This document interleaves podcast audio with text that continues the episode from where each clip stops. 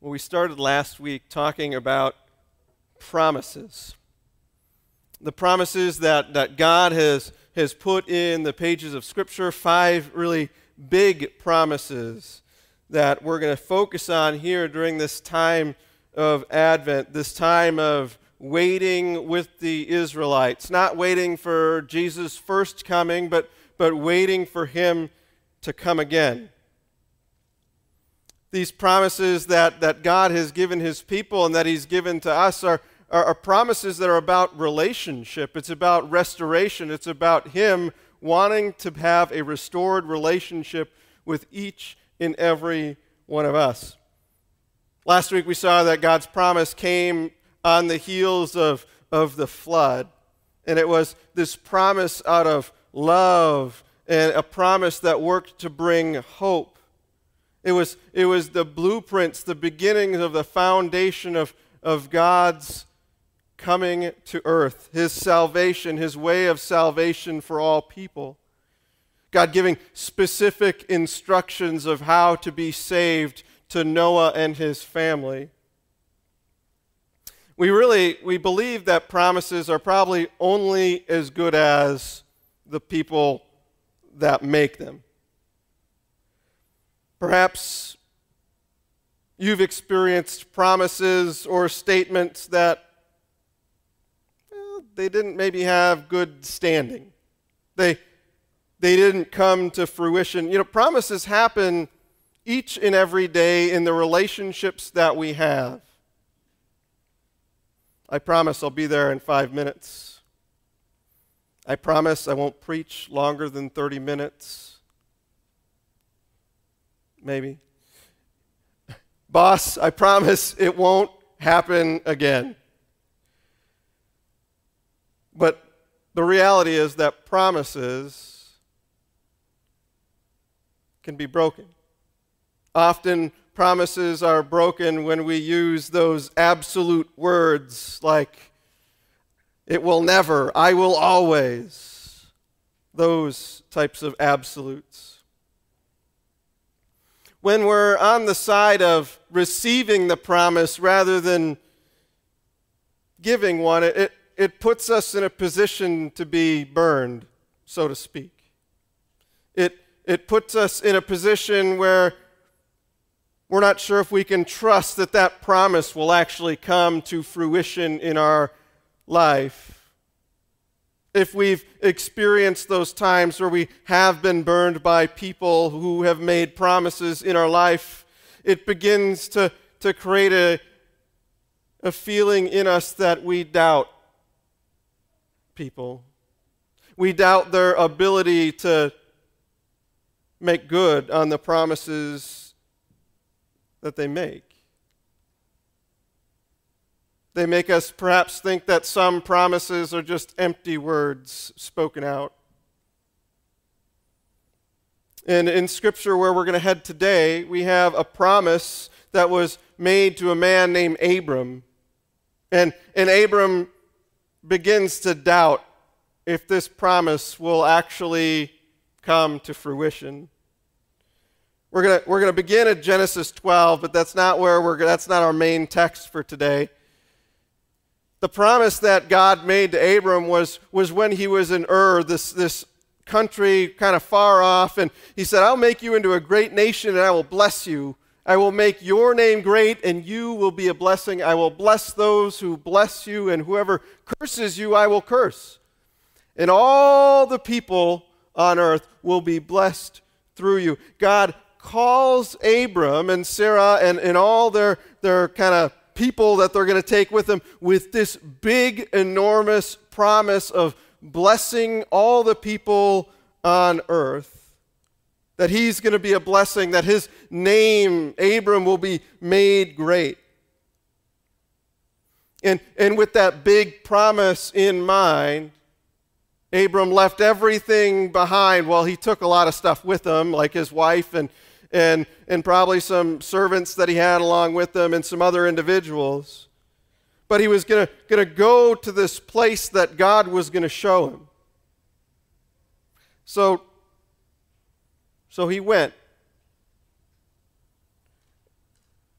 And it seemed that that promise didn't come right away. It, it kept taking more and more time, and he didn't seem to have any descendants. Abram, he traveled to this land that God was going to show him, and initially, that's basically what God did. He, hey, this is the land that you're going to own, that you're going to possess. All right, now let's go somewhere else. The promise was there, but there was already people living in it. So he didn't receive that. And so so they went somewhere else. And then after God had finally actually brought him to the land and said, "Possess this land," then then there was a famine and he had to leave the land and he had to go to Egypt. And all the while, after year after year after year had passed, this promise seemed like it wasn't getting any closer.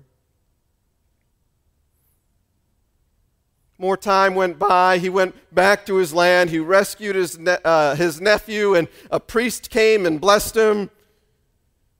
And he still thinks he's got nothing to show for it.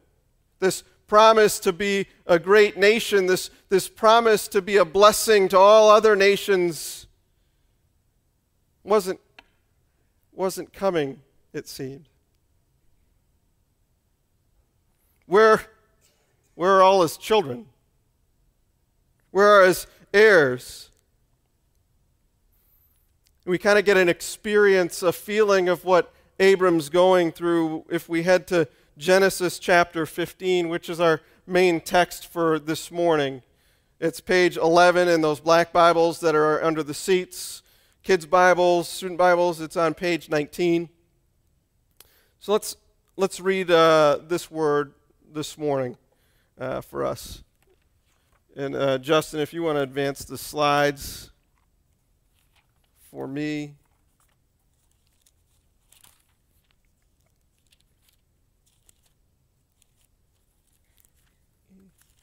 struggling. All right. Genesis chapter 15, beginning at verse 1. After this, the word of the Lord came to Abram in a vision. Do not be afraid, Abram. I am your shield. I am your very great reward. But Abram said, Sovereign Lord, what can you give me, since I remain childless? and the one who will inherit my estate is Eliezer of Damascus. And Abram said, You have given me no children, so a servant in my household will be my heir. Then the word of the Lord came to him This man will not be your heir, but a son who is your own flesh and blood. He took him outside and said, Look up at the sky and count the stars, if indeed you can count them. Then he said to him, So shall your offspring be. Abram believed the Lord, and he credited it to him as righteousness. He also said to him, I am the Lord, who brought you out of Ur of the Chaldeans to give you this land to take possession of it. But Abram said, Sovereign Lord, how can I know that I will gain possession of it? So the Lord said to him, Bring me a heifer, a goat, and a ram each three years old, along with a dove and a young pigeon. Abraham brought these things to him, cut them in two, and arranged the halves in opposite of each other. The birds, however, he did not cut in half. Then the birds of prey came down on the carcasses, but Abram drove them away. As the sun was setting, Abram fell into a deep sleep, and a thick and dreadful darkness came over him. Then the Lord said to him, Know for certain that 400 years your descendants will be strangers in a country not their own, and that they will be enslaved and mistreated there. But I will punish the nation they serve as slaves, and after they, were, they will come out with great possessions. You, however, will go to your ancestors in, a, in peace and be buried at a good old age. In the fourth generation, your descendants will come back here for the sin of the Amorites has not yet reached its measure. When the sun had set and darkness had fallen, a smoking pot with a blazing torch appeared and passed between the pieces. On that day, the Lord made a covenant with Abram and said, To your descendants I give this land from the Wadi of Egypt to the great river, the Euphrates, the land of the Kenites and the Kenizzites and the Kadmonites, the Hittites, the Perizzites, the Rephaites, the Amorites, the Canaanites, the Girgashites, and the Jebusites. That's where we end our reading today.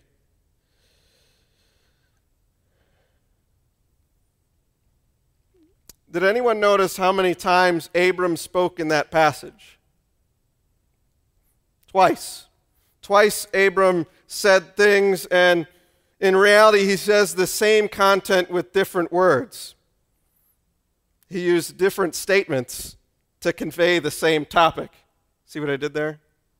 Same thing Abram did. He conveyed with two different statements that he didn't have a son, that he didn't have any children. We see it in, in the first part of uh, verse 2.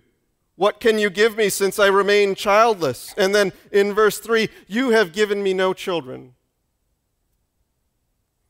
Abraham remembers the years previously when he was a spry 75 years old at, at God's call, and the years kept passing. Year after year after year went by, and he had no children. In his mind, what can you give me, Lord?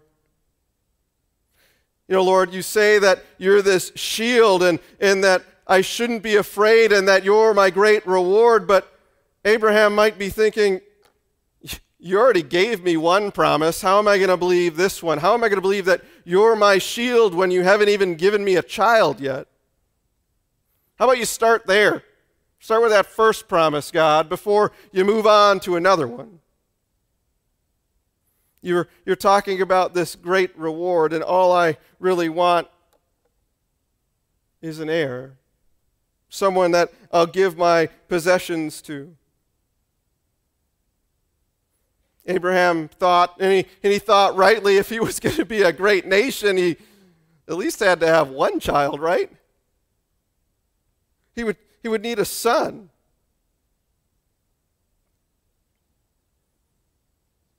And yet he's in this spot, unsure that the promise is actually going to come to fruition. You know, he, he, would, he thought that, that God would at least allow him to be fruitful and multiply like, like what he had, he had said to the people on earth. But, but this promise, it, it wasn't moving at the speed to which Abram thought it should. And because the speed was moving so slow, he started doubting, wondering perhaps, will it come true? Will it ever come true? And maybe we wonder too, are, are the promises that we experience in Scripture, are, are they really actually for us? We go through life experiencing perhaps problem after problem. Life doesn't come as easy as we may thought and, and maybe it takes a lot longer to experience a promise or something that we greatly desire and, and we wonder well maybe these promises in this book are just actually for somebody else maybe these, these promises aren't for me because i don't seem to experience any of the promises that god has in there the, peace of Christ that's supposed to be in my heart seems to be masked and kicked around and kicked back and forth by the anxiety that happens in my mind day after day after day. The confidence that I'm supposed to have in Christ, the promise of who He is, seems to be clouded by the doubts that wonder if it's true the times where God says that He is a refuge and strength and that He is an ever present help in, in time of trouble. Just doesn't feel so true when we feel weak, when we feel like it's like we're being attacked from all sides with, with no place of refuge, no refuge among our friends or family in the places that we felt should be safe. Feel like we're being kicked when we're down. The, the promises, God, that you, you said you'd provide in my life, they're not tangible. They're not things that I feel like I experience. I'm supposed to get rest, but all I feel like is like I'm being worked to the bone day after day. Maybe these promises, then, Lord, are for someone else. What can you give me? I don't have peace. I don't have comfort. I don't have confidence. I don't have rest. Lord, are, are you someone that just makes empty promises? Are you good to your word? What kind of God are you? Those are, are thoughts that, that come in our mind, perhaps, after experiencing difficult situation after difficult situation. Just like we would with people, we wonder if we can trust them after they have failed their promises time after time after time. So sometimes if we can't experience the promises from someone else, then, then we try to, to make the promise happen all on our own. We, we try to fix and experience what the promises have to offer by our own means. Well, maybe if, if I want some comfort, I could just go abuse alcohol instead numb the pain that I experience in my life by heading some different direction, no internal soul searching required, no trust in anybody else but myself. Lord, since you didn't decide to, to make me feel secure, I'll just go buy more ammo and guns, and then I will truly be secure in my home. Or, or maybe in, instead, Lord, maybe I will save up and store all my money, holding on to it just a little bit more tightly so I can put that with my social security for real security. We try to fix things ourselves, manufacturing the feelings and the promises that God has for us by our own means. And actually, that's what Abraham would go on to do. After God had said, You're going to have your own son, he decided to try to manufacture God's promise on his own.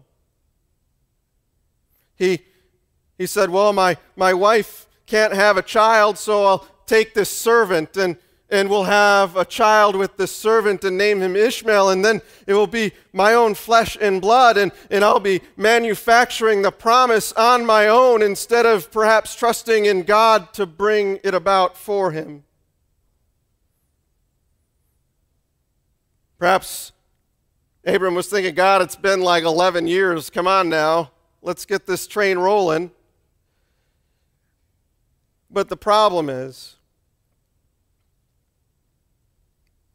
we can't make God's promises real in our own lives by manufacturing them. You can't sign your name on the promise that God has created. He's the only one that can do it. And that's what we see happening in the second half of this passage. We read about some rams and a goat and some birds and them being cut in half and made a little path. God is, is in the process reaffirming to Abram, I have something better for you than anything you can manufacture, anything that you can do on your own. My promise is greater than you can even imagine and I'm going to be on the hook for everything. So he has Abram prepare these animals, cutting a couple of them in half and not cutting the birds, and, and then and then he puts them in a deep sleep. But before we get to the deep sleep, this is this actually this ceremony that would go on to, to ratify a covenant between two parties would actually be considered a curse. Because as you or and your your other individual that you're making a promise with walk through this path of, of dead animals, what you are saying is if I don't hold up my end of the bargain, may I be cursed like these dead animals, and may this happen to me. So after Abram gets everything ready, God doesn't even let him walk through the animals. Instead, he puts him in a deep sleep. This isn't your dad dozing off on the couch sleep. This isn't I'm just resting my eyes type of sleep, but it's a deep sleep. Tardama is a Hebrew word. It's, it's this type of sleep in which we often see God at work. It's the same type of sleep that Adam experienced in the creation story when we read about God taking a rib and creating Eve, that Adam was in a deep sleep. It's the same type of sleep that Saul and his followers were experiencing when David came in and stole the water jug and, uh, what was it? And something else, and his spear while he was just sleeping right from by his head to show that he wasn't going to kill Saul. And, and it's that deep type of sleep where God is at work doing something that Abram experiences right then and there. And then we read about God going through the animals, this, this image of a torch in a pot passing through these animals, and it's God saying, I'll make it happen. I will make this promise that I just told you happen, and it all is on me. It's a one sided promise, just like the promise that we, we learned about last week with Noah. A one sided promise. It's all on God, and He's going to stake His entire life on it. A pastor friend of mine uh, used an example, uh, told me an example about, about this type of promise. It's like God is, is saying to you, I'm going to buy you a house. And, and, and he takes you uh, to the title agency and he knocks you out while you're in the car. And he walks in and he signs his name down on all the paperwork saying he's going to take the, the bill for it. He's going to take all the, the responsibility for it, that he's going to make the, the promise come true of all the things that he's doing and then he's going to walk back out, wake you back up, and hand you the keys. It's God who's going to make the promise come true because it is God who is faithful and it's God who will stake his life on his promises. That's what he says to us. The fulfillment of all these promises of Scripture, the the peace, the, the comfort, the protection. It's, it's all on me. It's, it's not on you. And, and it, it even goes as far to say, you know, you don't need to co sign on the loan. You don't need to, to pay for the debt yourself because I'm actually going to come to earth and do it for you. You have an idea of what it's like to experience the promise of God, but, but you really don't even know half of it. God says to you, I'm going to stake my life on it. And that's what we remember in communion as we gather together around the table. That, that in God's promise to your life and, and to my life, that, that we don't sign on the dotted line. That it was Christ who came and signed everything and, and paid for everything on our behalf. Nothing required of you, no, no fixing yourself before coming to Him, no, no figuring out your life before. Instead, the promise of God fully paid for through Jesus Christ, the person of God Himself. It's Christ who put His name on that debt. It's Christ who put his name on that promise. Experiencing death but then bringing forth new life and taking those keys to death and controlling them himself.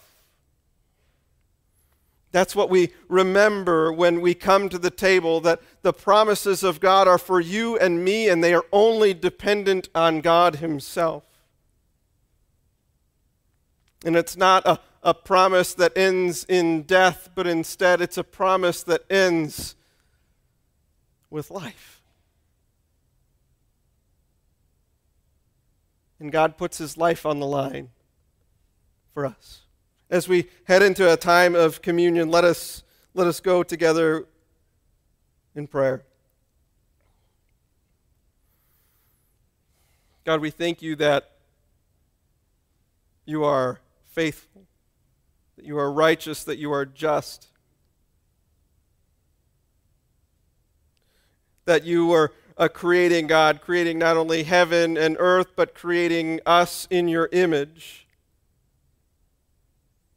We thank you for the covenants and the promises that you've made throughout Scripture. Promises not just for the people in Scripture, but promises that have extended into all of creation and into our lives. That your promises still are for us when we, when we doubt and when we, we turn the wrong way and when we sin. Still, your promises are, are there for us. We thank you for Christ who who put his life on the line as the Word made flesh coming to the earth to show us your glory and your grace and your truth and the way. Lord, we, we glorify your name and honor your name in this day and in all the days to come. Amen.